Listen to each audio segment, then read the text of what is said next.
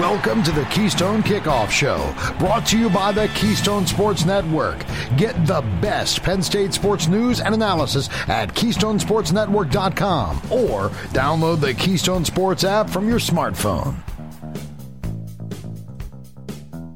Hello and welcome to the Keystone Kickoff Show. I'm Jim Galante. I am along with Dustin Hockensmith. How you doing, Mr. Dustin? You ready for some more Penn State football talk through the decades? Through the decades we go. We're we're coming down the home stretch. We still got a couple weeks after this one, but the '90s um, is going to be a fun decade to talk about. So sort of paving the way to to where we are now and joining the Big Ten and all that good stuff. So I'm excited about this one.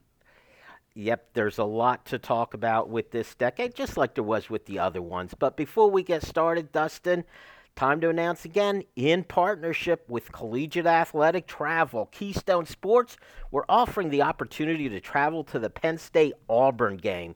A charter flight, you get to stay at the team hotel, transportation to and from the game, a great tailgate party at the uh, stadium, and most importantly, Dusty, you get to hobnob with Dustin Hockensmith, State of Pennsylvania Wrestling Writer of the Year. Doesn't get any better than that, does it, Dusty?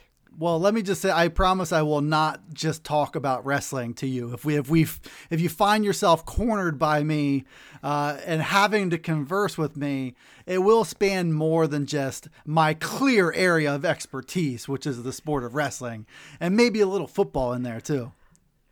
Maybe. However, if you do want to talk grappling with Dustin, I'm sure he will talk to you about wrestling. But it it's going to be, a great trip. It's going to be a wonderful trip. I'm really excited about it, looking forward to it. I'm hoping that uh, many of you will be able to make the trip with us.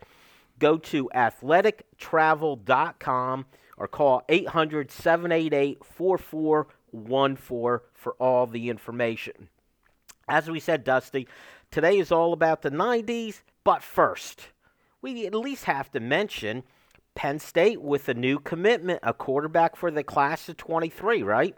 Yeah, and you know, it's not that the that Penn State's 2023 class felt incomplete or anything because it's a very, very good class, early makings of it now, but it just feels a little different when you get the quarterback on board and you get that definition to what the class is going to look like. Uh, Marcus Stokes is from Florida, really, really good prospect. He's not he, he's a top 10 guy according to 24/7 Sports. He's 6'2", 185 pounds.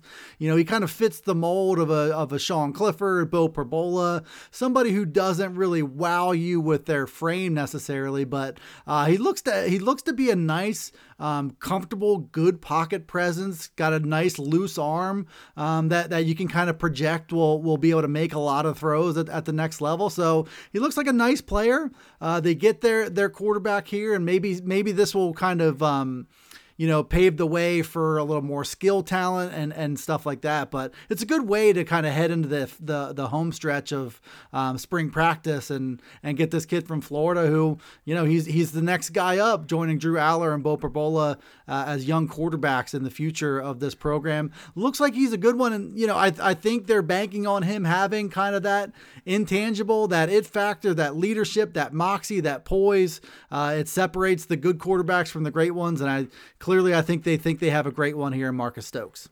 Yeah, I believe they're very confident in him.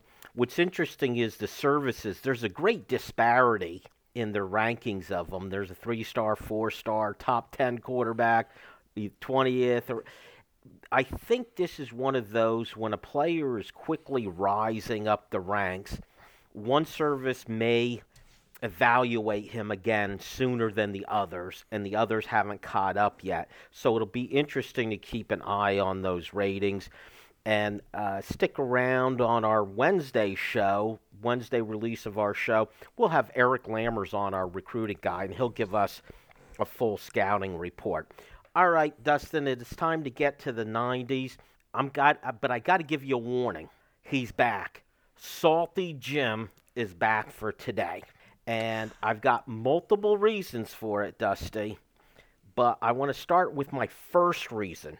You know, we've already gone through like the 60s, the 70s, the 80s, and I've been giving kind of my first person response because I was watching all those games. We're now hitting the 90s. This is our fourth decade, okay? And at the start of that decade, you, my friend, still have not reached puberty. Actually, right now I still haven't hit puberty. 40 years old. I'm hoping I'm hoping by 50. but this this is true. This is true though. I was born in 1982, the end of the 80s. Uh, wasn't wasn't even a thought yet for a little 7-year-old Dusty. Okay. Well, anyway, then I need to count on you of do- doing your homework, doing your research. Give me just the quick first blush, first overview of that decade of Penn State football. We talking about the the 80s or the 90s? The 90s. I'm sorry. Did oh, I Oh, the 90s. 80s? Yeah, yeah.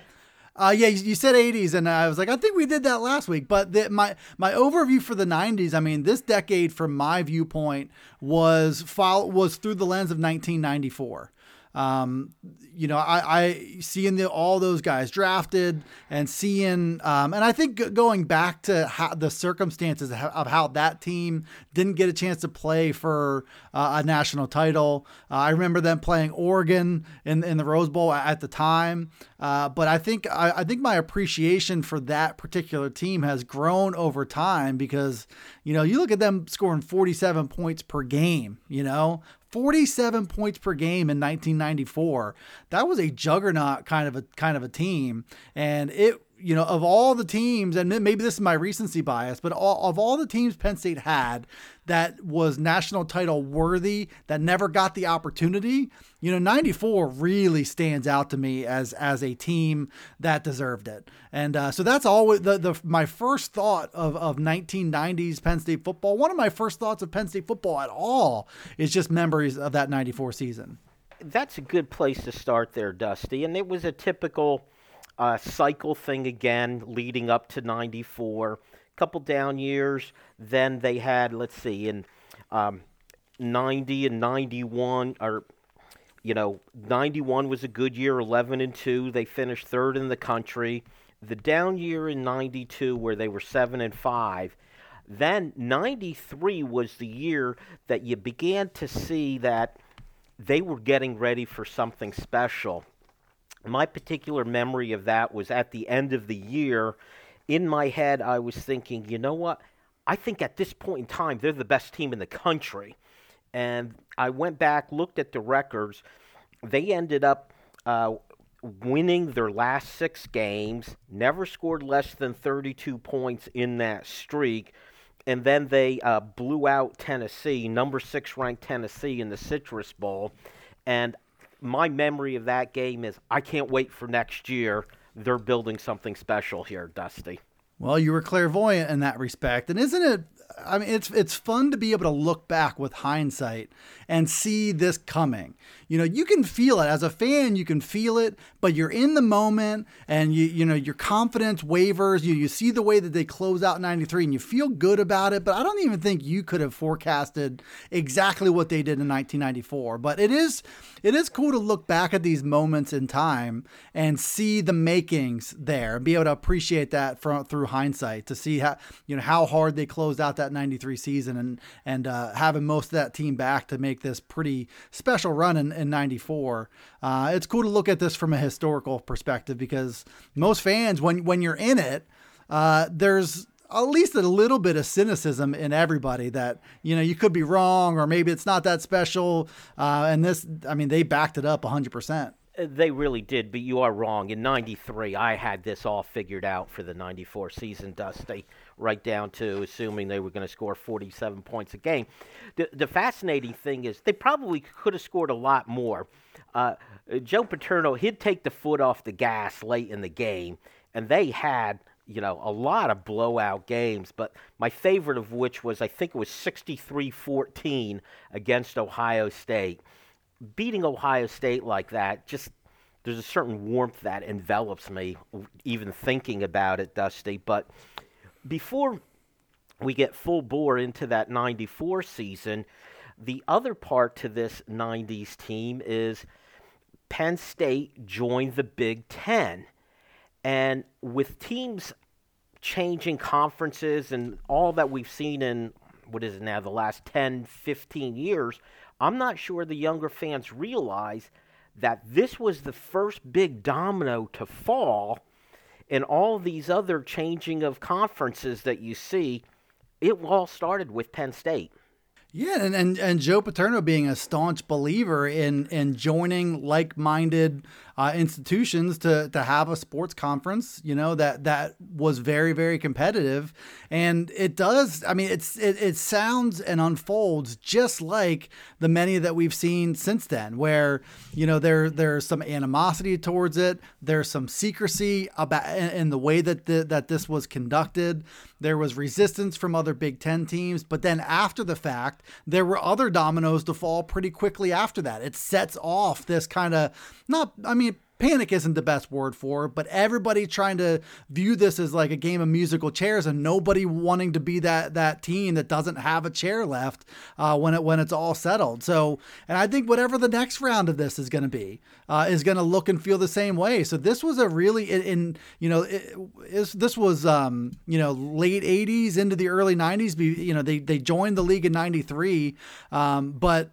Uh, you know the the chain of events um, was was pretty was you know futuristic. I guess would be a way to put it, uh, because it, it all it all unfolded just like the more recent um, stuff like this.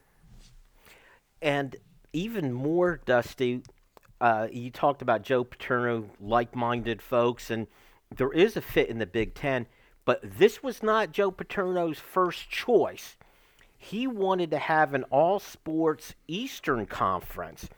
And I don't think fans today who aren't old enough realize just how big Big East basketball was at the time. And those other schools, several of them said, Oh, yeah, let's play football and Penn State will lift us up. Oh, Penn State, you want to come part of the basketball league also? Sorry. No, we're not letting you. So to this day, if you're old enough, you resent some of these Eastern schools who screwed that up. Well, and then maybe, you know, from a Penn State fan's point of view, uh, a little bit of karma because banking on basketball as being your only cash cow wasn't wasn't very uh, you know forward thinking at the you know as you look back on it. Football wasn't the wasn't the cash cow that it is today um, back then, uh, but you know, banking on basketball wasn't didn't end up being a very good move for the Big East in the in the long run. Exactly. You talk about hindsight. Well, you could look back on this, or those schools could look back at this and say, "What a missed opportunity for them." And as they say, the rest is history. All right, Dusty, that's it for quarter number one. Quarter number two, we'll pick up the conversation. Stay tuned.